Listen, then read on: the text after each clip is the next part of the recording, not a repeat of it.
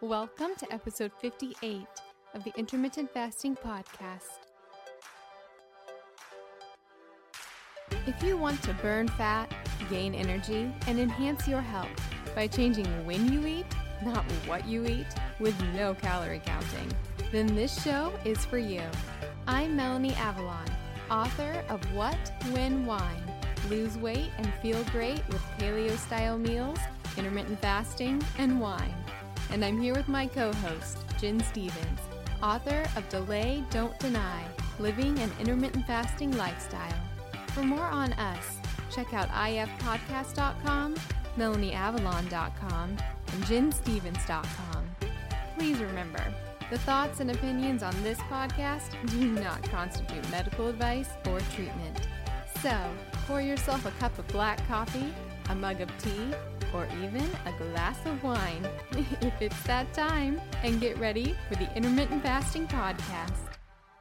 Hi, friends. So I'm sort of haunted by clothes. If you follow me on Instagram, you probably know that I love wearing all the new clothes all the time. And I know that that is not really sustainable and not good for the planet. That's why I am thrilled that there is now a way to get all of the clothes with none of the waste. And I'm going to tell you how you can get unlimited clothes with no waste for a month for free. That's right, I now have a website for both myself and you guys where you can get free unlimited clothes with free shipping, free exchanges, nonstop from all of the hottest brands, and it is so incredibly easy. It's called MelanieAvalonsCloset.com. We have so many incredible brands, including my favorites like BCBG, Calvin Klein, and so many more. Think like 100 brands. There are so many options. And the way it works is when you get a subscription, you search through the clothes, pick what you want. They send it to you with fast, easy shipping. You wear it as long as you want. And then when you're ready for more clothes, you just drop it off in their prepackaged envelope and get your next round. It is so incredibly cool. They have multiple plans. The starter plan gives you two pieces at a time. Friends, I actually have a little secret hack. Don't tell them that I told you this. When you get your two pieces, you can actually immediately go into your account, click return, and they'll go ahead and send you the next two pieces. So technically, you can have four pieces at a time. You also have a cool virtual closet that you can keep stocked with everything you eventually want to order so you never miss out.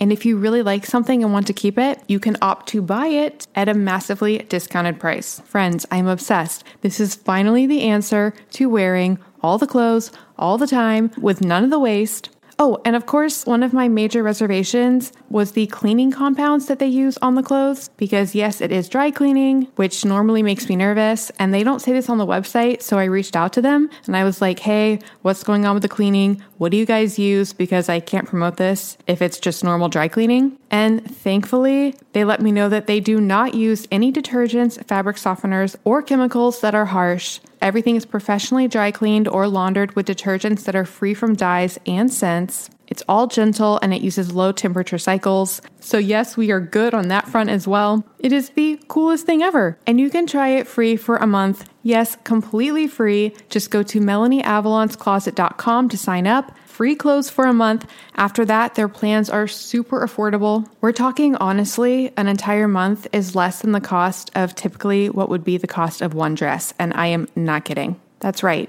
Unlimited clothes for less than the cost of one outfit. I'm just so thrilled to bring this resource to you guys. I can't wait to hear what you guys think. So, again, get free unlimited clothes for a month at MelanieAvalonsCloset.com. That's MelanieAvalonsCloset.com for all of the clothes none of the waste. And definitely share your pictures and tag me on Instagram because I want to see all the fabulous things that you guys are wearing. That's MelanieAvalonsCloset.com. One more thing before we jump in. Did you know that common ingredients found in skincare and makeup products can actually disrupt your endocrine system? These endocrine disruptors are a silent threat that can have significant impact on your health, including something that is very important to me fertility. Your skin is your body's largest organ, and what you put on it matters. Endocrine disruptors are chemicals that interfere with the natural hormonal communication in the body. It also matters during during pregnancy. And that's one of the reasons I pay close attention to what I put on my skin while being pregnant. Studies have shown that exposure to endocrine disruptors can affect both male and female fertility. For women, these disruptors can lead to irregular menstrual cycles, ovulation issues, and even polycystic ovarian syndrome or PCOS. In men, they can reduce sperm quality and quantity, making it even more challenging to conceive. But it's not just about fertility. When it comes to fat loss, one of the reasons that endocrine disruptors can get in the way of fat loss is because a lot of our toxins are actually stored in our fat. It's a way that our bodies protect us from those toxins. These toxic compounds can even work synergistically, amplifying their harmful effects and making it that much harder to shed unwanted body fat. All of these reasons are why I am obsessed with a company called Beautycounter. The founder actually started the company when she learned about the potential dangers of toxic chemicals and their link to health issues, specifically miscarriages and infertility. While pregnant, I make sure to only use Beautycounter products. It's one of the only makeup lines that is officially recommended from the Environmental Working Group. What really sets Beautycounter apart is their unwavering commitment to protecting us, the consumers, from the hidden dangers that lurk in conventional beauty products. Beautycounter goes above and beyond, rigorously screening every single ingredient that goes into their products, ensuring that they are safe, clean, and free from harmful toxins. They're not just a beauty brand, they're a movement for change, advocating for stronger regulations in the beauty industry. With Beautycounter, I know that I can trust that the skincare and makeup that I use are not only effective, but also safe for me and my family. They have skincare lines for every skin type, as well as so many other incredible products. I absolutely love their overnight resurfacing peel. It's my favorite way to get anti aging benefits in a skincare product. The makeup is absolutely amazing. I have tried alternative beauty products in the past and none of them truly performed. But with Beautycounter, the foundation is so amazing. It makes me feel like my skin can breathe and it looks so dewy and beautiful. You can shop with me at beautycounter.com slash Vanessa Spina. New customers can use the code CLEAN for all 20 for 20% off their first order. Beautycounter.com slash Vanessa Spina. All right, friends, now back to the show. Hi, everybody, and welcome. This is episode number 58 of the Intermittent Fasting Podcast. I'm Melanie Avalon, and I'm here with Gin Stephens. Hi, everybody. And this will date us a little bit, but happy Mother's Day. Gin. Oh, thank you. Thank you. Are you doing anything with your family? Or I guess your sons are not. No. yeah. One son is in um, California. He started his job with Apple for the summer. He's a summer intern there. So he's there. I've, um, I did get Mother's Day greetings from both of them, though. The other one is still finishing up his third quarter at, at SCAD in Savannah. So they did wish me a happy Mother's Day, but that was it. Any special dinner plans? I'm gonna cook. Okay. As usual. We went out last night. My husband has decided that um because I've been cooking every single night. So he's like, okay, once a week we're gonna do something else. We're gonna go out. So we went out to eat last night. You know, it's always easier to get out to eat the day before Mother's Day than than on Mother's Day itself. So, but it's so hard for me to pick somewhere that's worth going. I'm like, all right, it's got to be really fabulous and as good as something I could make at home. So, so where did you go? We went to this place that I had um, heard about. A lot of people talking about. It's this pizza place that um, you you make your they they put whatever you want on the pizza and it's like homemade, high quality. I mean, it's not homemade, you know what I mean, but they make their own dough and so we had um, pizza and we had a, a Greek salad and it was delicious. Very nice. It was good. You could put whatever you want on there, so that was good. I'm like topping it with all the veggies and. Oh, I would. Good. Did they have a gluten free crust? I mean, I wouldn't eat it. You know, but... I think I think that they, I think that they do have a gluten. They probably do. Yeah. I wonder. Do they have like a? I wonder if they have like a non crust crust. Like oh, I would, I, I would want to so. make like my own like pizza. a cauliflower crust or something. Yeah, or like yeah. basically just get all the toppings and no it wouldn't even be a pizza. I'd be like, I would, well, they, I would they, build a pizza, and I'd be like, but just don't put it on the crust. they could probably do that. They have like a wood fired pizza oven right there and they pop it in and then bring it to you. It was really good. We enjoyed it. It was definitely worth going out to eat. Well, wonderful. We liked it. So, did you do anything special for your mom? I, well, I, this sound, I texted her Happy Mother's Day, but she's coming actually. My family's coming out next week. So I Oh, that's have, good. I have a present for her.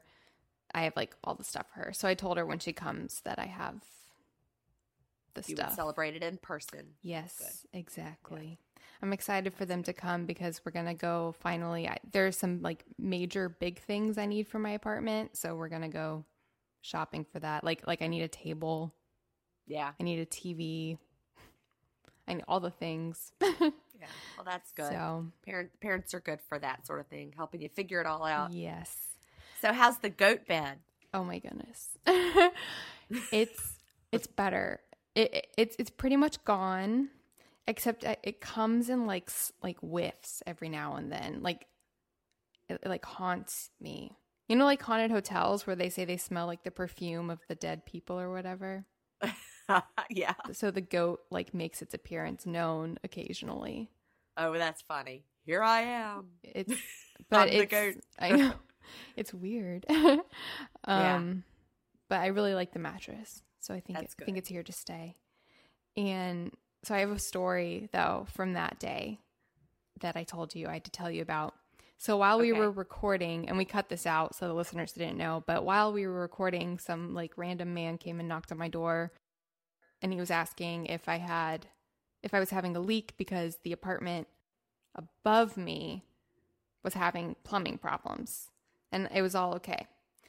And so then when we stopped recording, um, like right after we stopped recording, I went into the the bathroom, and at that exact moment, there's like a light over the toilet, and at that exact moment, water started pouring Oh, no. from the ceiling, right when I was under it, from the Oh, unit no. above. It was it was a tragedy. Uh, I had to Oh, get a bucket. It was like raining in my in the bathroom. yeah. I had that happen in an apartment that we lived in one time. It was um, these apartments that um, it was like New Year's Eve of 2000, right? like 99 turning into 2000. So it was like a big, big day. And the um, the apartment above us started leaking right into our apartment. It was crazy. Yeah, it was crazy. And I just happened to be right underneath it. oh gosh. And then you're like, oh, this water is coming from where? It That's did smell, I know, it was but it smelled like chlorine, so I don't know okay. I don't know what it was from. Ugh. It was so bad. Yuck. Yeah. So yeah. Well, I assume they got that all taken care of. I think so. They had a professional That's cleaning good. crew come and clean the whole bathroom, which was nice. So That is good. Yeah. although ends although well. the cleaning guy came and I was like, "Can you not use any of your cleaning stuff?" And then I went and got all of my cleaning stuff, which is like all natural, and I was like, "Just use this." Right. And he was like, Yeah. um, okay. He's probably never been asked that before. I don't know. You'd probably be surprised. I bet they have, especially in California, right? That's true. I'm sure they've seen it all. That's what I like to think, anyway. That's probably true. Yeah. All right. Shall we jump into everything for today? Yes, let's get started. We first have some um, listener feedback from Lauren. And Lauren says Hi, ladies. First, thank you both for all you do for the IF movement. Your podcast has been instrumental in my journey so far. I especially appreciate the book Delay, Don't Deny. It has become my mantra during times when I want to eat for emotional reasons. Intermittent fasting has changed my life. I am 34 years old. I have been an IFer for almost eight weeks now. In the beginning, all I wanted was to see movement on the scale. I was obsessed with the scale. I have PCOS, which is polycystic ovarian is it syndrome? The S is for syndrome Mhm. Yeah. Yes. And suffer with infertility. Before, I rarely had a period. I'm talking like once a year, I had a period. After one week of IF, I started my period. At the time, I thought it was a huge coincidence. I haven't seen a huge amount of movement on the scale. Right now, I am losing about one pound a week, but it doesn't matter because I started my period again this week. I literally had a 35 day cycle. I am tearing up as I write this because this is a very major thing. I have hope again. My body is healing from the inside out. I hope this serves as encouragement for anyone who is not seeing huge results on the scale.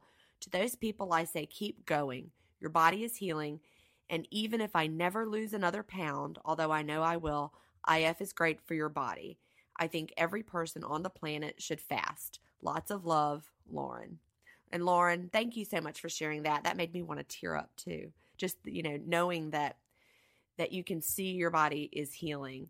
Um, and from what I've heard about, or what I've read, and what I know about polycystic ovarian syndrome, um, it really is very much connected with insulin resistance and insulin problems. So I think that intermittent fasting is a, a great um, way to tackle the issues that your body goes through.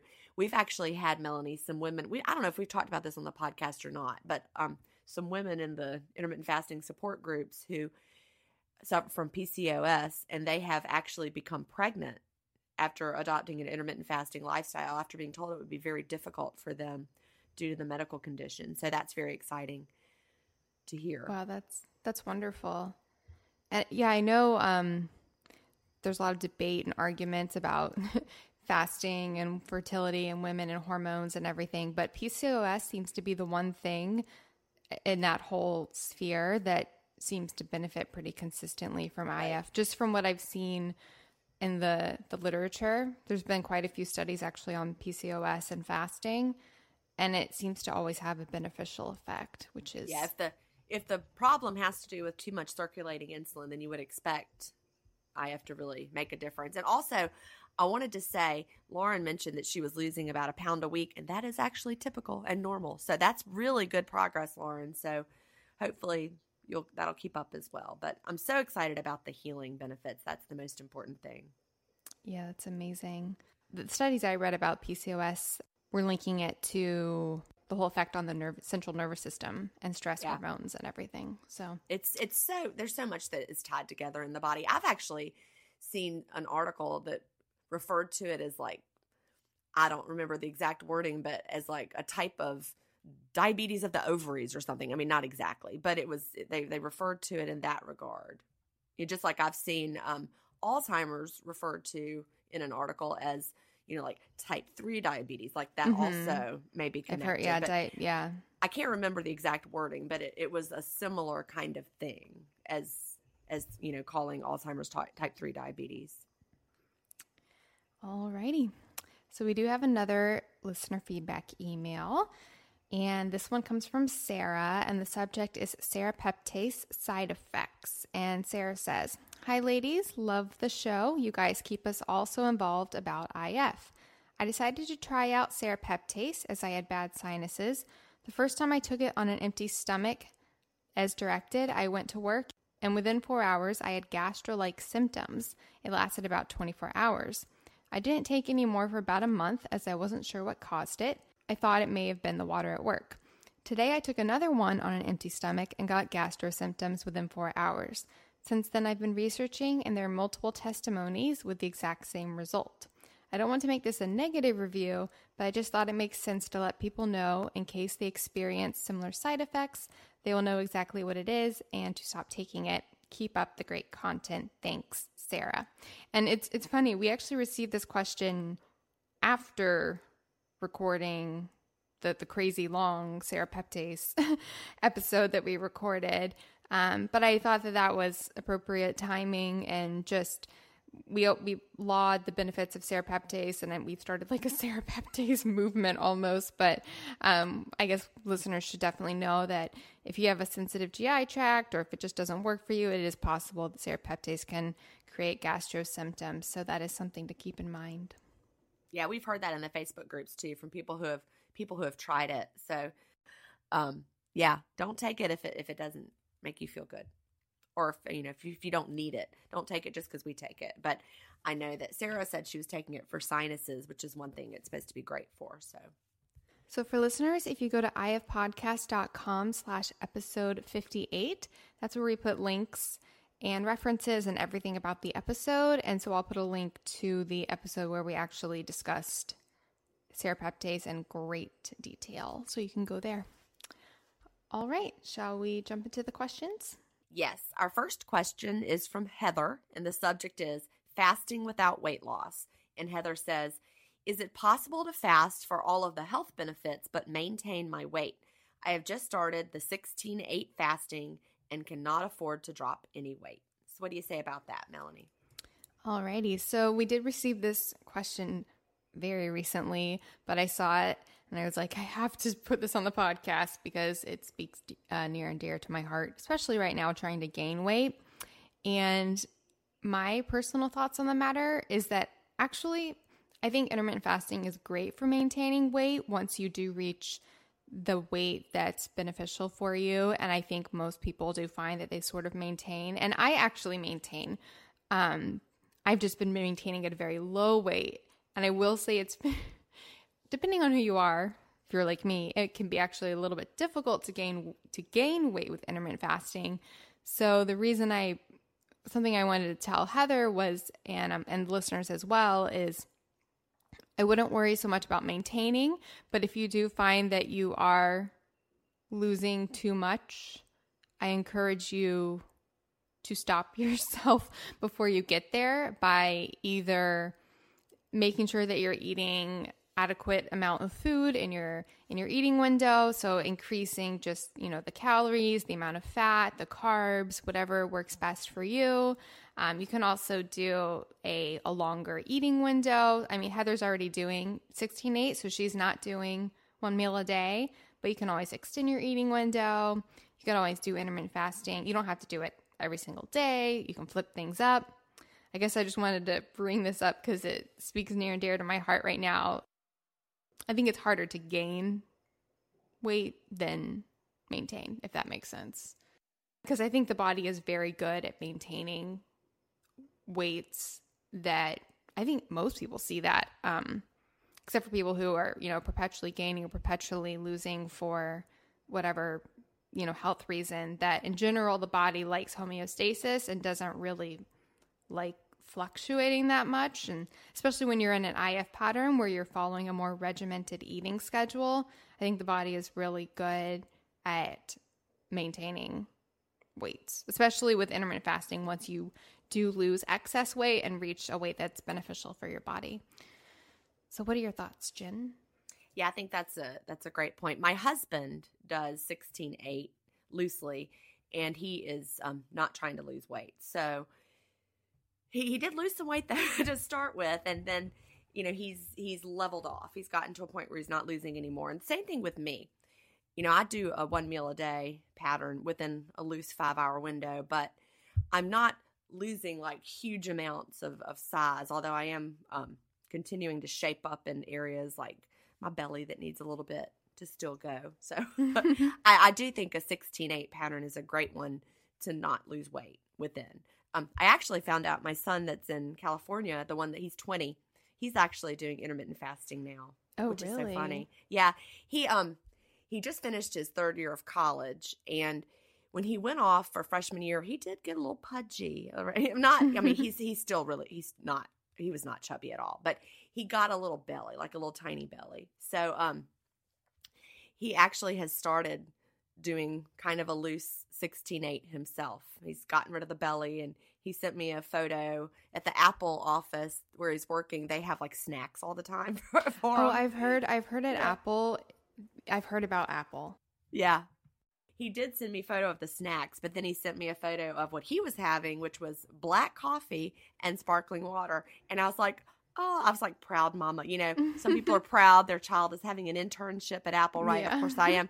But I was proud that he was drinking black coffee and having sparkling water. Oh, nice. So I was like, that's my boy. So anyway, back to, to Heather, you know, just make it make it so that you're eating plenty of food and having um those high calorie foods and the fats and I have plenty of butter. That always helps me. have those treats that you're you're looking for. Alrighty. Yeah, I will I will say for me, I've noticed my problem now is even when I substantially, substantially, substantially increase my calories, I just get really hot right after. And I'm like, Uh-huh. body, like I can There tell my body's literally just burning, like compensating. I'm like, no, Yeah. stop. Stop. Like, It's just true. store this as fat. Don't burn it off. Don't. No, I get it. Yesterday, yesterday we actually ate twice because we went early, and then I, I was hungry again because we ate it. we ate it like five, and I don't usually eat at five. And we split the salad and we split the pizza. So I was like, I'm going to need to eat again later. This is not going to be enough food. So later, I had some leftovers from the day before that I had my eye on, and I was glad that I was still hungry to eat them. And I ate that. And then later, I was so hot. My husband's like, Why are you so hot? I'm like, All that food. And I had ice cream. So I had Yeah. pizza and salad, and then pasta, and then ice cream. And I was just burning hot. yep. Our body can compensate for sure. Excellent. Yeah. Take that calories in, calories out, right? I know. Oh, it's so frustrating. I'm like living proof of that right now. Hi, friends. An incredible fasting aid is coffee. Yes, I am all about the coffee. I am a huge fan of its health benefits as well as how it can support your fast and really help with energy and fat burning. And I have a big announcement. The brand of coffee that I have been drinking for an entire decade now, I am no longer drinking. There's some drama, there's some science, and I'm about to tell you how to get a discount on my new favorite coffee. So, I've been drinking the coffee formerly known as Dave Asprey's Bulletproof Coffee for literally a decade. I do not drink it now, so this is not a Bulletproof Coffee commercial, but I started drinking it because I so trusted Dave and his obsession in creating mold free coffee. Because moldy coffee beans is a huge problem, and a lot of people can get health issues, brain fog, and crash after coffee because of the mold contamination. Dave has been talking about this for so long, so I really trusted him and I would drink bulletproof coffee, which I absolutely loved and loved that it was mold free. Then there was some drama. Dave sort of got kicked out of bulletproof. He might be going back. There's a lot of stuff going on with that. Follow him on Instagram if you want to learn more about that. He even talked about it at the recent biohacking conference. But in any case, drama aside, he can no longer speak to bulletproof coffee as to whether or not it is mold free. And he ended up making a coffee even better than bulletproof coffee, and it is called Danger Coffee. And friends, I love it. It's the first coffee that is not only mold free, but actually can help you re-mineralize. Yep, that's right. Danger Coffee contains a patent pending formula that actually re-mineralizes your body with more than 50 trace minerals, nutrients, and electrolytes. On top of that, it is super clean. I know people like to see organic labels. Friends, I have learned so much about the certification industry. And honestly, the best of the best is finding people that you trust who do extensive testing and third party certification. That's what I do with my Avalon X supplements. And that's what Dave does with Danger Coffee. So, with Danger Coffee, they use a process that far exceeds government and industry standards. And it is third party lab tested. So, you can rest assured it is free of mold toxins. As for the flavor, Dave selected these hand picked farm direct beans for their quality, their superb flavor, and their elevated performance. I love the taste of it. It's much richer and more nuanced than bulletproof coffee. It's honestly one of the best coffees I've ever tasted, and it's so exciting to know that when I'm drinking it, I'm actually helping to remineralize my body. So that's right, if you want your coffee to contain antioxidants, anti inflammatories, micronutrients, and help optimize your fasting, you want Danger Coffee. And of course, I have a discount for you guys. You can go to melanieavalon.com slash danger coffee and use the coupon code Melanie Avalon to get 10% off. Again, that is melanieavalon.com slash danger coffee with the coupon code MelanieAvalon for 10% off. This is my favorite coffee. Like I said, it takes some really good coffee and convincing biohacking health reasons to break me from my 10 year decade bulletproof coffee habit. But sometimes you just gotta upgrade. And by the way, this would make epic presents for people. This can just become your go to present. Not only will people love it, but you'll be helping their health as well. Everybody wins. MelanieAvalon.com slash danger coffee with the coupon code danger coffee. So the next email comes from Christina. Actually, we have two emails that are sort of, sort of a little bit related. Uh, the subject for Christina is Alka Seltzer and another exercise question. Christina says, Hi, Melanie and Gin. I've been listening to your podcast since you started and have closely absorbed every episode. I especially like listening toward the end of my daily fast. I do a 17 7 as it helps me get through my last few hours of hunger. I have two questions, which I hope are short and I don't think you've covered yet. Number one, first of all, I know you're going to reiterate clean fast only and wonder why everyone is always asking if certain things are, quote, okay during a fast. I stick to clean fasting and don't have any issue with it, and don't have any issue with it except on mornings when I want to drink Alka Seltzer. I often feel a little nauseous in the mornings, and I really like fizzy water. But I love the taste of baking soda, so I've been drinking Alka Seltzer on some mornings. It has baking soda and citric acid, and it's the citric acid I'm concerned about. What do you think? And then, actually, before I read the rest of her email, we have another email from Stephanie. Her subject is Is this allowed?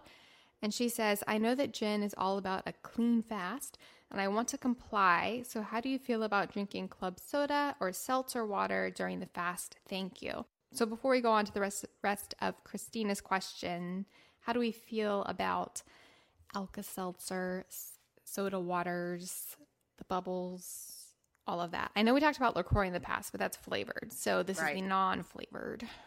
Oh yeah, I am a huge fan of of sparkling things myself. In fact, right now I'm drinking some Italian sparkling mineral water. This is not San Pellegrino though. We my husband has discovered that Costco's own Kirkland's brand is cheaper, so we're trying that now. Oh, nice. but yeah, I love to have something sparkling, and it's you know when I switch over from coffee, I switch over to the the sparkling mineral water. Of course, unflavored um, and unsweetened is what you're looking for. So, Stephanie, club soda, seltzer water, unflavored, unsweetened, absolutely have it as much as as you would like. Um, unless you find it makes you hungrier every now and then. There's somebody who says that the the sparkling will make them hungrier, just even the plain. But if it doesn't make you hungry, I mean, it actually helps me not be hungry. So, um, anyway, so back to the Alka Seltzer. Now that's interesting that that she like that you like to um, drink Alka Seltzer, Christina. That you like the taste of the um, the baking soda. Um, you know, if you're worried about the um, the citric acid, then you could always put some baking soda into some regular sparkling water, and then you wouldn't have to worry about that at all. Um, as far as citric acid goes, we've talked about it on the podcast before, and um, I know that it it's something I would probably consider to be in the gray area just because, you know, the source of it, we're not always completely sure about that. So, um see how it makes you feel. If you're familiar with clean fasting, then you should notice a difference if you drink it and then feel hungry or feel like you have a crash or get shaky, then you'll know it's not something that works for you. You should not have it. But you could always just add some baking soda to some regular sparkling water if you wanted to do that. What do you think, Melanie? Yeah, I like what you said. And then, so for listeners, if you go to ifpodcast.com slash episode 58, I'll put a link to the episode where we actually talked about citric acid in more detail. And it's, it's sad. I want to really understand citric acid. I know it relates to the Krebs cycle. I know it's like this crazy like thing, but I just, I, I don't understand all of that and its complexity. I, I know, I know it, it somehow relates to that, but I think it just goes so. but on the layman's terms and on just the the normal level of everything, I think if it makes you hungry, it's probably a problem. If not, it's probably okay. And I will say, Christina, I mean, I'm guessing it's working for you and you're not experiencing digestional problems or anything, but it is good to know that baking soda is going to neutralize stomach acid. So, for listeners who have GI or digestion problems, you probably don't want to have that right before eating, for example. I'm just going to throw that out there. That's just me. All right.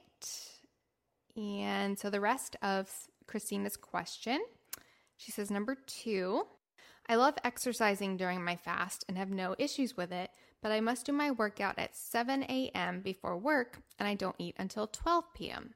What do you think about continuing to fast right after the workout for five hours? Aren't you supposed to eat right after you exercise? The only problem with exercising and then waiting to eat is that I get super hungry. In fact, I'm super hungry in general. I'm not overweight, I'm 5'4, around 130 pounds. Last fall, I wanted to lose my baby weight and just had issues keeping my weight down in my 30s. I used to be only 120 to 125 pounds with no problem, and I exercised a lot and ran half marathons. But in my 30s, it's been such a struggle. I have helped a lot, and by January, I had lost seven pounds. But since then, I've been hungry a lot, stopped fasting on weekend mornings, and I've regained about three of those pounds. I know I should shorten my eating window, etc., but honestly, I'm hungry all the time, especially the last few hours before lunch. I eat a light paleo lunch of salad and tofu, then a regular dinner. Melanie, I'm reading your book and it's great. I am, in fact, vegan, so I appreciate your recipe variations as I eat vegan and gluten free, but I don't include any animal products. I like the recipes a lot, but I've been into nutrition and vegan cooking for years, so they are along the same lines. Sometimes I wish I could eat meat, I can't for animal rights reasons, to lower my carb intake, and your meat recipes sound amazing, but I do like how I can adapt most of them to be vegan by either using Gardein patties veggie chicken patties, or upping the carbs a little and using lentils or tofu. Also, in case you need any more food for thought for the podcast, as I mentioned before, I had a lot of I had a lot of success with IF in the fall and throughout the holidays. Then I started getting lax about it 2 months ago, eating some gluten again, like pasta and crackers, and eating throughout the day on weekends, and my weight went right up. My pants that were super loose are now tight. I really believe that as I get older, I'm 39, I need to be super careful about what and how much I eat. So I'm going to go back to a more paleo plus legumes way of eating and go back to 17 7, seven days per week to see if it helps. All right. Well, thank you so much, Christina. I'm so happy that you love the recipes. That makes me happy. um, I do have in the book, uh, my book is called What When Wine lose weight and feel great with paleo style meals, intermittent fasting, and wine. And there are 50 recipes in there, and there are vegan recipes. So I'm glad that those worked for you. But so back to her question about, I guess, exercising during the fast. So, what do you think about that, Gin? Well, that there's a lot of info in there, and I'm going to pull some of it out. First of all, Christina, you said, aren't you supposed to eat right after you exercise? And I'm gonna just gonna say right off the bat, that's conventional advice that we've we've heard. You know, you have to like, or and now they like want you to sandwich your workout between, like, have a little something before and then work out, and then have a little something right after. And we've talked about this issue on the podcast before, but no, you actually do not have to eat right after you exercise. Your body does not need the to have the nutrients immediately. Your body is actually in the process of recycling things and using things. So, no, you do not have to give yourself something immediately in order to have that fuel. Because, I mean, think about it. Your body, when you eat something, it doesn't immediately become accessible, right? It has to go through the process of being digested and assimilated. So, I mean, you don't need to have it immediately right after you eat. Now, you are saying that as soon right as you, you work exercise. out. Oh, what did I say right after you yeah, but Yeah, they got it. sorry. They got it. you do you do not need to have it right after you work out. Um, so I notice you're talking about being really, really hungry all the time. So it seems that you've been doing intermittent fasting for a while. So the fact that you're still so hungry would not be typical. So I'm going to throw a couple things out. First of all, I wonder what you might be drinking during the fast. Um, believe it or not, some people find that black coffee makes them hungry. Certain teas, even even ones that are you know safe for fasting, do make them hungrier. So really pay attention to what you're drinking and see if you can find a relationship between that. You know, I assume that you're fasting clean, but if you're not, that really could be it. well, we know she's Um, drinking the, the Alka Seltzer. That's true. I wonder if the Alka Seltzer's making her hungrier. That's a that's a good point.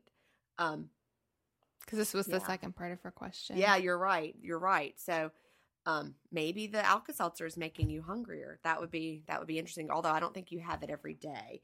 But some people just find that even like coffee, they once they give that up, they they are like, oh, now the fasting's easier. So think about that. The other thing is perhaps um, you may need to work out a little bit less. You know, we think back to our grandparents' day, and they were pretty much they understood that you know they called working out or that they didn't they didn't actually work out they just did work. And they called it working up a good appetite. So you know our our body links you know a lot of exertion to to having an increased appetite. I find that to be true for me as well.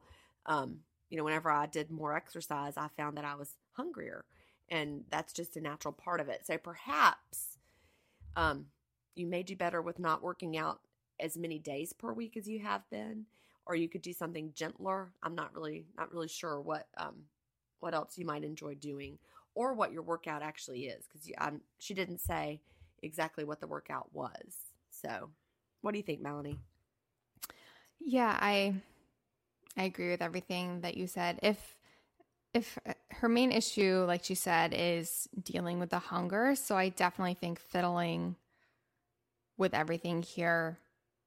I think there's fiddling to be done, especially if she's exercising and hungry and not losing the weight. Something's something is not working. Yeah, you would think that you should be, you know, accessing stored fat during the fast, and that would keep your body from being as hungry. So, so I think I like what you said. I think um, either maybe changing the timing of your exercising, doing a little bit less exercise. I mean, it seems ironic to think that doing less exercise could actually make you lose more weight but it's very possible, especially if it's putting you into a super stressed mode. And so then your body's holding on to fat more than it should be. That's a possibility. So maybe taking it just a little bit easier and focusing more on cultivating, you know, a not stressed mindset, maybe fiddling. I know she's playing around a lot with what she's eating, but um, maybe fiddling with that a little bit more so that you're not as hungry. So she's vegan, like we talked about. She's often talking about upping the carbs a little bit with lentils and tofu and stuff, but maybe maybe Christina you might actually benefit more from upping the fats, adding some like olive oil, some more coconut oil, things like that that might actually help your satiety more than focusing on the carb aspect. Especially like coconut oil because that's that has a thermogenic effect and it stimulates the metabolism. So that might be a way to both increase your metabolism and feel fuller. And you could also try doing a one meal a day approach as well, because then you're going to get to eat a lot more at one time, especially if you work especially if you focus on the fats. So then maybe you could create like a really satiating meal because it might be that eating both lunch and dinner is kind of keeping you hungry rather than getting it all in, feeling satiated, and then starting over. So lots of stuff to experiment with for sure. But I definitely think you can find what works for you. It's just going to take more experimenting. Yeah, I think that's a great point. Dr. Herring talks about this in his appetite correction book that you know there's no one right window length for everybody, but when you find the right one, that's when you experience what he named appetite correction. So perhaps Christina does need a shorter window to find that. Yeah, like for me personally, and I know I keep talking about like gaining weight, so I keep experimenting with having a longer window and eating more throughout the day rather than all at once. But I honestly just find that that makes me hungrier and doesn't seem to be doing anything effective. I'd rather just eat more in a shorter window because then I feel better in general overall, but I'm still taking in more calories. Yeah, even yesterday when I ate twice, it was I I I like to just and I no longer formally time my window, but I was like counted it up and it was still within five hour window. It actually, I think it was like four hours. it's it's interesting on the days that I do open up earlier out of curiosity and experimentation, it does end up being a similar window because I feel like I stop eating earlier. Yeah. The only difference is I am hungry all day and and not productive. So right. it's like what does it matter? Yeah. Well, see, we had that whole thing at school this week. This past week was Teacher Appreciation Week, and there was food every day. The first day we had like Mexican food lunch, and then the second day we had leftovers from the Mexican food lunch, and then we had like coffee brought in with lattes and everything, and then we had pizza one day. I mean, it was like literally something every single day during the week. And I have finally gotten to the point where I no longer want to eat those things during the day at work because I know they're going to make me tired and I hungrier. so lethargic. Yeah. It, it's awful. I crash. Yeah. So I looked at the Mexican food when people were eating it and it smelled so good. And I was like, you know, I could totally have that. It wouldn't mess me up. I wouldn't gain. I no longer am worried that I'm going to gain weight from having extra meals. I know that I'm not. So it would have tasted good. It would have been like entertaining while I was eating it. But I was like, I just don't want to feel like that the rest of the afternoon. So uh uh-uh, I'm not going to eat it. And this is the really the first time that like a whole week of it, and I never was like, I'm just going to have it today because I want to. I didn't want it the whole week, and it was it was very very interesting. Yeah, I feel like I'm experimenting with eating earlier because I feel like I have to, to to put on the weight, but I really don't think it's helping. I think protein is a thing that I definitely do not do well with during the day unless it's just protein, ironically enough. Like it's like when I combine the things that I get really lethargic. So if I have like just fat, like just MCT oil or just coconut oil or something, that's okay. Even if I have like just fruit, I get super hungry, but I don't get lethargic and tired. It's when I have like protein and fat. So like a meat type meal or something. That makes you tired. Like a lion having its big kill and then needs a nap. I know, I know. And then I'm just wired and tired. And then I'm uh, at night. It's just yeah. Ugh. Yes. I just like one meal a day. That's me too. That's what yeah. works for me. it's how I feel so good. Yeah. All right. So we're ready to go on to our next question. Yes. From Jennifer. This is from Jennifer. And her subject is fruit. And she says, Hello, ladies. Thank you for sharing all of your research and wisdom about intermittent fasting. I have read both of Gin's books and am a member of her One Meal a Day Facebook group. I have pre ordered Melanie's book. I have listened to many of your podcasts. Also, I have read many of the books suggested about IF. Like Melanie, I have a long history of food and digestion issues. I currently follow a paleo diet and have been following IF since the beginning of October. And here's just a note we received this question um, way back on November 2nd of 17. So it's been. Um, it's been months since we received this question, but we get so many. So I'm sorry, Jennifer, it's taken us so long to get to it. But and then she says, so far I can fast until 3 p.m. daily and try to maintain a five hour window. I am not too focused on weight loss, although that is my ultimate goal. Right now, I want to get fat adapted, and eventually, I hope to fast every day until 5 p.m. with an eating window of 5 to 10 p.m. I am patient and persistent, and I trust the process. I am still very confused about fruit and whether or not I should be eating it, and if so, when I should be eating it. I read that fructose cannot be converted into glycogen, so any extra fructose is just stored as fat. I know that I do not feel good when I eat a lot of fruit, and I have often felt that when I have eaten a lot of fruit, usually on vacation, when every evening meal is concluded with fruit, that I gain weight. Since I started eating paleo a couple of years ago, I have eaten a paleo approved bar for breakfast every day. Every bar contains three egg whites, six almonds, four cashews, and two dates. I wanted to open my eating window with one of these bars at 3 p.m. and then eat my actual dinner between 5 and 6, but I am concerned that the two dates have too much fructose and might hinder my ability to lose weight and or achieve a fat burning state. Can you advise me on this? Thank you for all of your help and assistance learning how to adapt to this way of eating. I am looking forward to your book as I am paleo too. Jennifer. Alrighty, Jennifer. So hopefully you received my book by now, which I'm guessing you did. And it does have a whole section on fruit and fructose. So hopefully that section, hopefully you read that section, hopefully it helped you. But I will talk a little bit about all of that now. So, first of all, fruit is not just fructose. And fructose is a little bit misunderstood because it's kind of been wrapped in with high fructose corn syrup, which is not the same thing.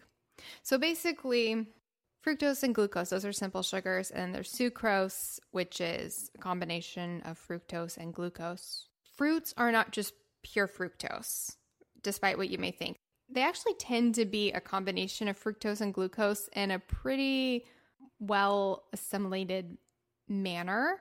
So, for people who don't struggle with fruit, I don't encourage people to stress about the fructose or anything like that. It's really the refined version of fructose when we take it from the fruit, when we get that really refined sugar, which, especially like I said, started with high fructose corn syrup.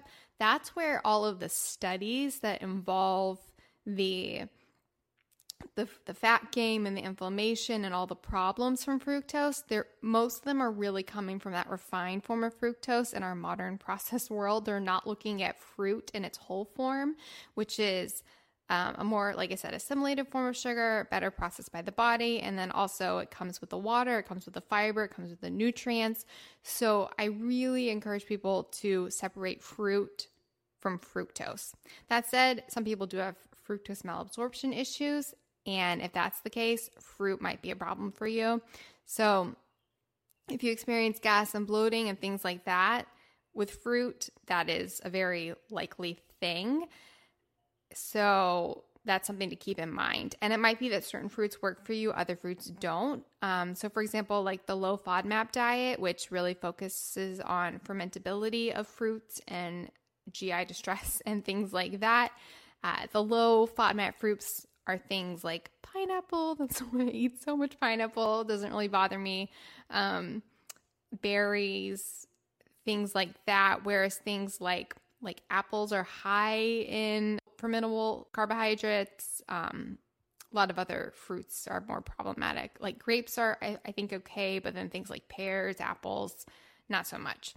Watermelon, not so much. So it really goes back to the type of fruit. So, as for Jennifer's question about weight gain and fruit, some people, it's really an individual thing. Some people add in fruit and they gain weight. Some people add in fruit and they lose weight. I actually, when I started adding in fruit, I started, I lost weight since then.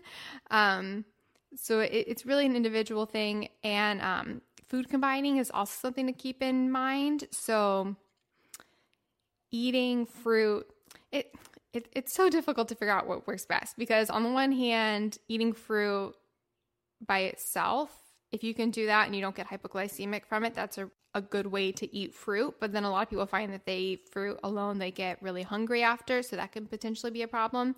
On the flip side, if you combine fruit with fat and protein and other different food sources, that can create like bloating and GI distress. So that can be a problem. But then if it's not a problem for you, then it can work. So like I said, it's I can't give like one specific answer. So Jennifer, you say you you you know you do not feel good when you eat a lot of fruit. So if you know you don't feel good when you eat a lot of fruit, don't eat a lot of fruit.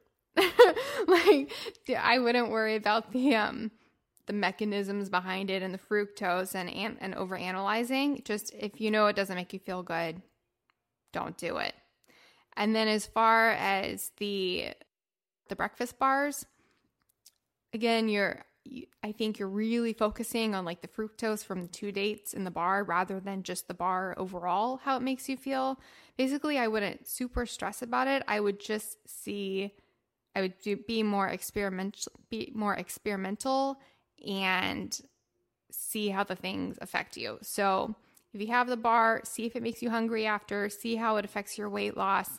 Just see how things go rather than really focusing on the fructose and the mechanisms behind it because in the end it's more about what you're experiencing and what the actual effects are rather than the intense science of what's going on. And I'm a really bad person to say that because I overanalyze every single thing and super research. So um I do exactly what you're doing. But um, yeah, those are my thoughts. Those are kind of all over the place. But what are your thoughts, Gin? Yeah, you hit all the the highlights that I was going to say as well. The the main thing that I I circled you know, on the the question was when she said that she does not feel good when she eats a lot of fruit, and that would be the the deciding thing for me. You need to make sure that you're focusing on things that make you feel great. And then also about the bar, two dates I would not worry about. two dates definitely. So I think I think you hit all the the points that, that I was going to make. Um, it's really just a matter of eating until you're satisfied, choosing foods that make you feel good. So when you know a food doesn't make you feel great, you, you need to eat less of that food. So that would be my suggestion with that. Just like you said, Melanie. As far as achieving a fat burning state, she was asking about that and fructose. I think it's really also a matter of context. Looking at what you're eating, what you're doing, it's not like you're focusing on, for example, like a ketogenic diet or something. That that's a situation where those two dates like could be a problem because you're trying to do a you're trying to cultivate a very specific metabolic state 24/7 but if you're eating a mixed diet i think it it has less effect.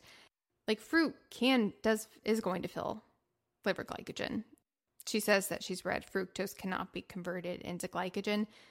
Fructose is preferentially used as glycogen and energy in the liver. It doesn't rapidly go to your muscles per se that those glycogen stores. So that might be what you're thinking about but um it is going to be used for energy in the liver Hi, friends. Now, if you're anything like me, you love biohacking, intermittent fasting, and getting feedback and data on what our bodies are doing. Now, when we do intermittent fasting or extended or prolonged fasting, it's hard to get feedback sometimes on how our bodies are doing in terms of fat burning and ketosis. This is one of the reasons that I created the Tone device, which is a breath ketone analyzer. It can tell you the rate of fat burning your body is in by detecting the ketones on your breath. If you practice intermittent fasting, time restricted eating, do an occasional 24 hour fast like once a week, or prolonged or extended fasting,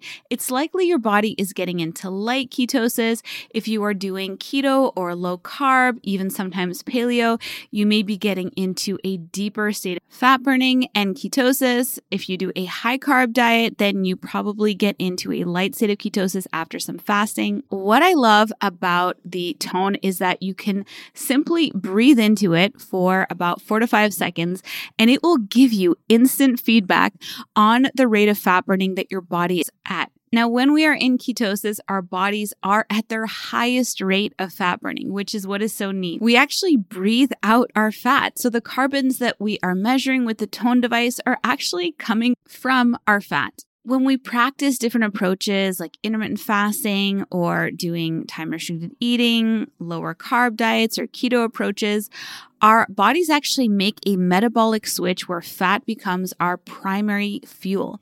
And the body takes fat and converts it into ketones in the liver. About 15 to 20% of those circulating ketones are then diffused through our lungs out in our breath. And it is so amazing. I absolutely love using the tone every single day. I love the biofeedback, especially when I am doing any kind of fasting. And I can see my body gradually get into a deeper and deeper state of fat burning through those ketone levels going higher and higher.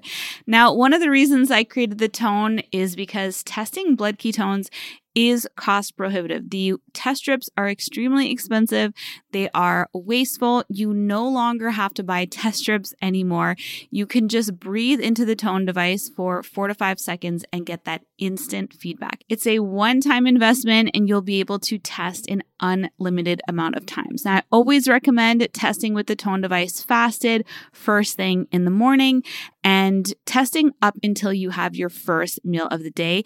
And you will be able to see differences there, especially if you do a longer fast. You'll see the ketones go higher and higher. And it really is so great to get that biofeedback. Now, for the past year and a half, I've been working on a brand new version of the tone, the second generation tone device. And I am so excited for it to soon be available to you all. I wanted to create a special launch discount for the tone device so that any of you who are interested can take advantage of that discount. I've never discounted the tone device before, but if you are signed up to the exclusive VIP list, you will receive that launch discount. To sign up for the list, you can go to tonedevice.com and enter your name and email address, and you will receive an email which you can confirm to double opt in, and you'll be the first to know when the new second generation tone device is available to order, and you will also receive that exclusive launch discount. I am excited for you all to try it. So be sure to go and sign up at tonedevice.com. All right, now back to our show. We have another fruit question, but a little bit different. This one comes from Krista. She says, Hi, ladies. I'm listening in Canada. I started IF with a window of four to five hours. Today I'm feeling the energy you ladies talked about. I'm wondering how you both feel about canned or frozen veggies or fruits. I do hear that if you have canned, it's best to jump the it's best to dump the juice or water out and rinse the fruit and veggies. I honestly feel like you guys have changed my whole view on food. Thanks so much. I love your podcast so much. I think this question, Krista, has been in our our lineup for the past like seven episodes. and we just never got to it. So, Gin, what are your thoughts? All right. Yes. Um, great question. And, you know, you may assume that not um, that canned vegetables are not as good. You know, many people may think that, oh, it's in the can, it's more processed, it's not going to be as good for you, so I need to avoid it.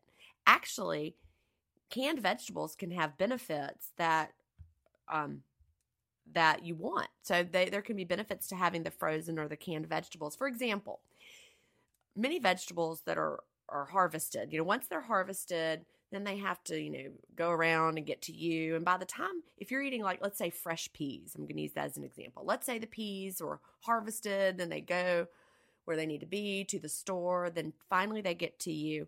Actually, there's a little nutrient degradation that goes on you know, as the peas have, yeah, the longer they are away from the process or from the, the harvesting.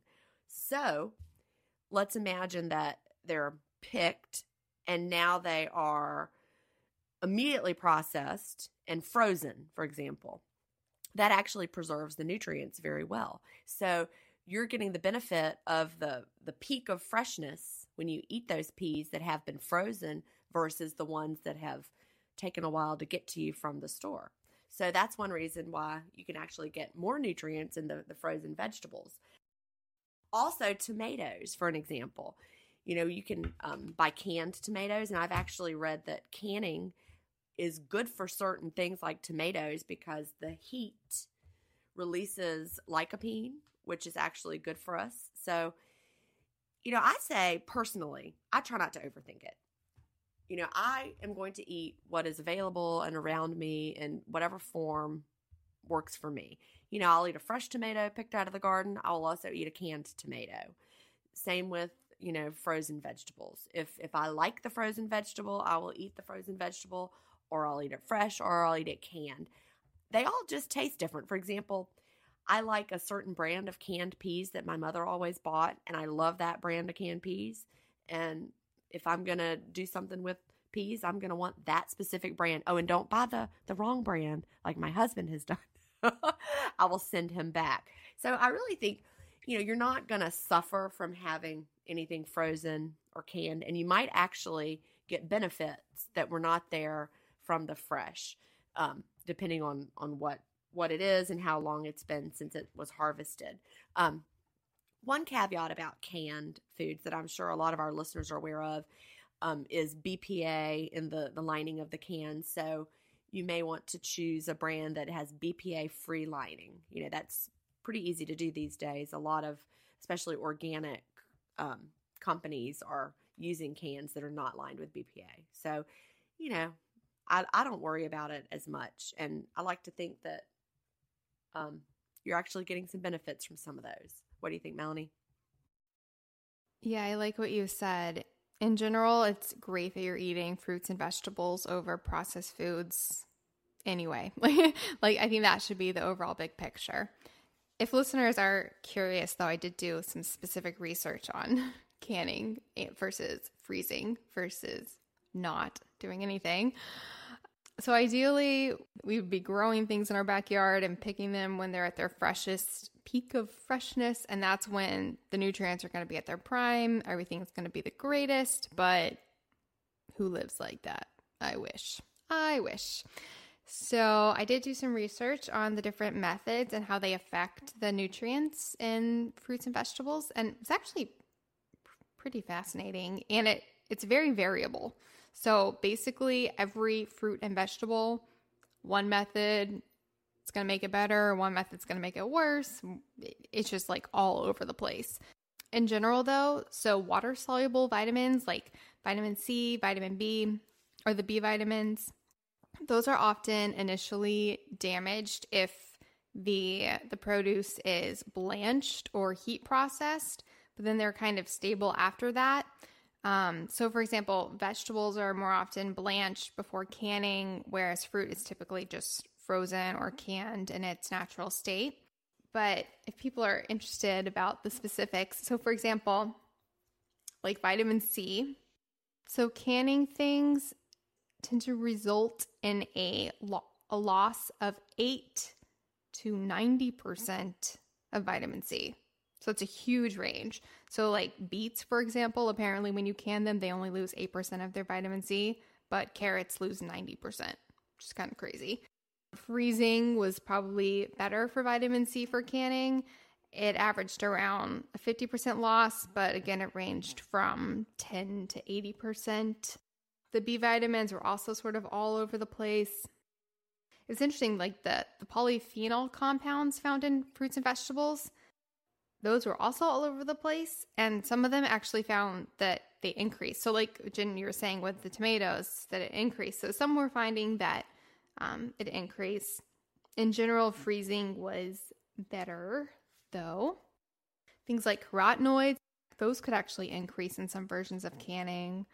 Um, things like minerals and fiber tend to be more stable.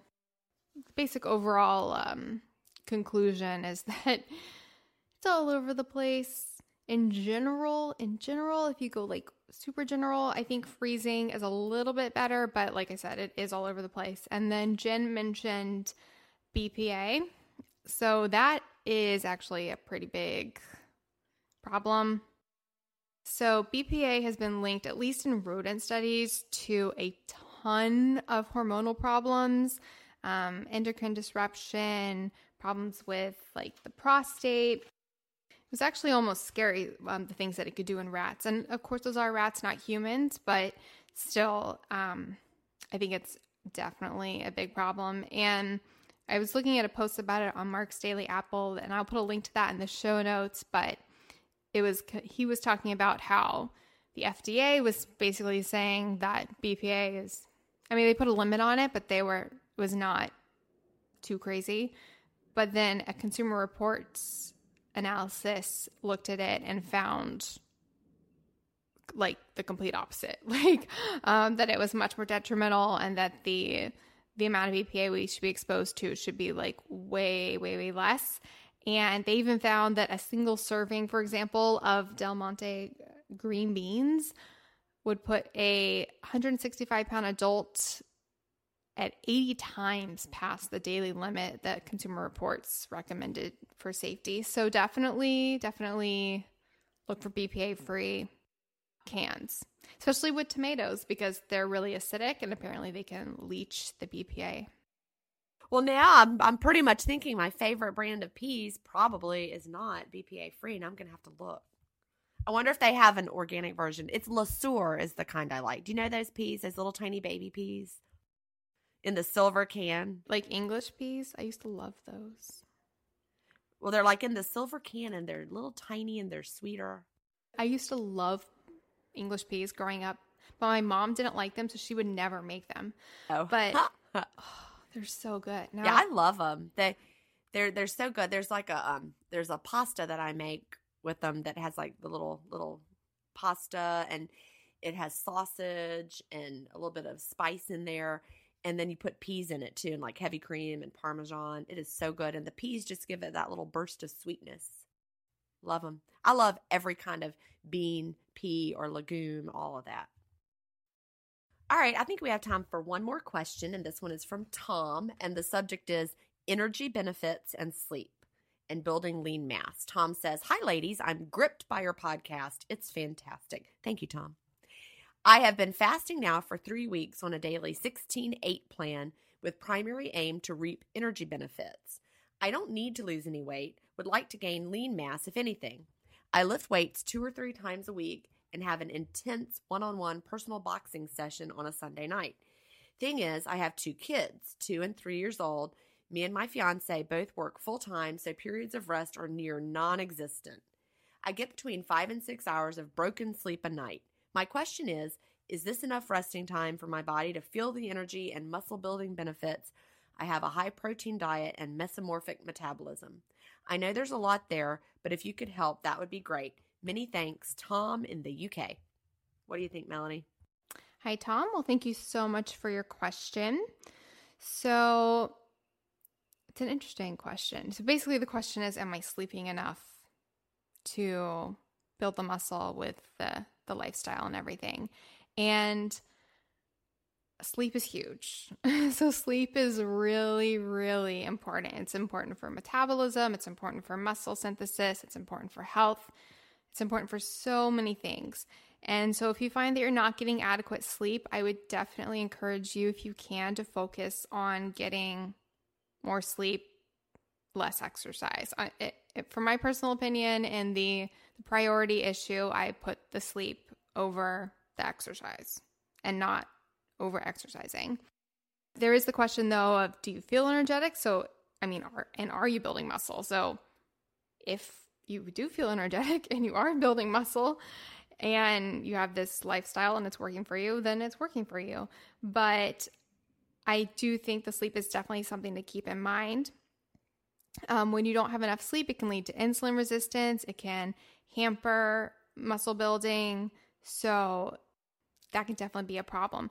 Although that said, there, I did find a study, and Dr. Jason Fung actually talks about this, where in the study, people who weren't stressed didn't experience the problems of insulin resistance from lack of sleep. Did you do you remember that, Gin? It was in the obesity code. Yeah, I, there's so much inside that book, the obesity code. I can't remember that detail, but it makes sense. Stress is such a problem that if, if you're not stressed, that, that I think you would have less of the, the problems. Because he was talking about weight loss and sleep and how sleep deprivation lead, led to uh, insulin resistance and would undermine weight loss. But it was fascinating. They didn't find that people who were not stressed and still sleep deprived didn't have those negative effects. I don't remember that, but I'm going to say one thing that if Tom has a two year old and a three year old, he is stressed. I would pretty much bet. Yeah, there is like zero more stressful time in your life than that toddlerhood. Oh, except teenage years; those are pretty stressful. I think it's a really interesting question, Tom, because I feel like you're asking us permission to not sleep and do your exercise and everything. And um, I would really encourage you to focus more on the sleep, but yeah. It is also hard to sleep with toddlers. I, I mean, they like get up and they come on to your room and they're like, hello, it's the middle of the night. I'm awake now. And you're like, no, please just sleep. Please just go to bed it does get better. They they get to a point where then then they're teenagers and they just want to sleep all day long. So you'll have the opposite problem. In about in 10 years you're not going to be able to rouse them until mid morning, afternoon, something like that. And then also, Tom, uh, I will say intermittent fasting is great for gaining lean mu- muscle mass, contrary to what a lot of people think. I encourage you to check out the Leangains website. That's um, Martin Berkhan's website, and it's all about intermittent fasting and muscle building. So that would actually be a better resource for your specific question. I don't know if he talks about sleep and stuff, but I would definitely go there. So for listeners, if you go to ifpodcast.com slash episode 58, I'll put a link to that there. Any other thoughts about Tom's question? No, I think that that you handled it all. Just um yeah.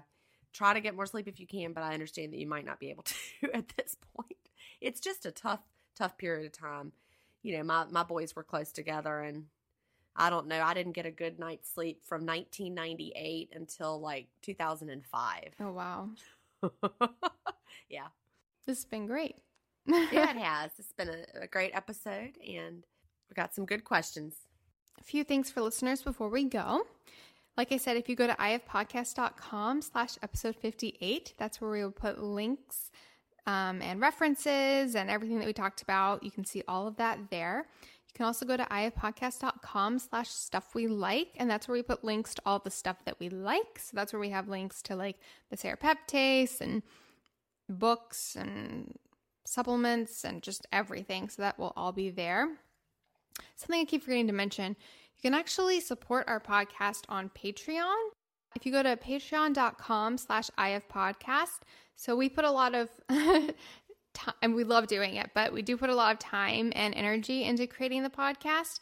And if um, it, any support that people would love to give would really mean the world and help so much. Uh, so, yeah, that's something to keep in mind. Also, you can follow us on Instagram at IF Podcast. And lastly, you can also subscribe to our podcast in iTunes, and then you'll get the episodes downloaded automatically each and every week. And while you're in iTunes, if you'd like to leave a brief review, that would also mean the world. So, anything from you, Gin, before we go? How much longer for your school? You have like a week? Well, I have I have one more week to teach. Like I'm teaching 5 more days, but I'm I'm stopping after there'll be one more week that the kids are there um that I will not teach them because it's like field day and career day and all the special days in the last week. So I have I have 12 more working days to go to, but 5 of them are teaching, which is so weird. It's so weird to think about that. And then I see by the time this episode airs, the kids will be done, but I will still have two more work days that are like teacher work days. So when this airs, I have two more teacher work days, but as of right now, I have to go to work 12 more times. So I am really like taking very little with me out of my classroom. So, you know, I've already brought home like one box and I have like a, I'm just leaving it. it's a great feeling. Wonderful. All right. Well, I will talk to you next week. And the Gin that I talk to next week will be pe- done when people listen teaching people children. listen. Yeah. I mean, we'll, we'll, we'll, yeah. when when we talk next week, I will be done teaching children. Oh, you'll be done teaching children, and when people listen next week, Oh yeah. you'll be done, done, done done. Done. Yeah, exactly. That's so exciting. It's winding down. 28 years coming to a close. Well, I will talk to you then. All right. Bye-bye. Bye. Thank you so much for listening to the Intermittent Fasting Podcast. Please remember, the opinions we discussed on this show do not constitute medical advice. We're not doctors. Check out ifpodcast.com for more information on us. Theme music was composed by Leland Cox. See you next week.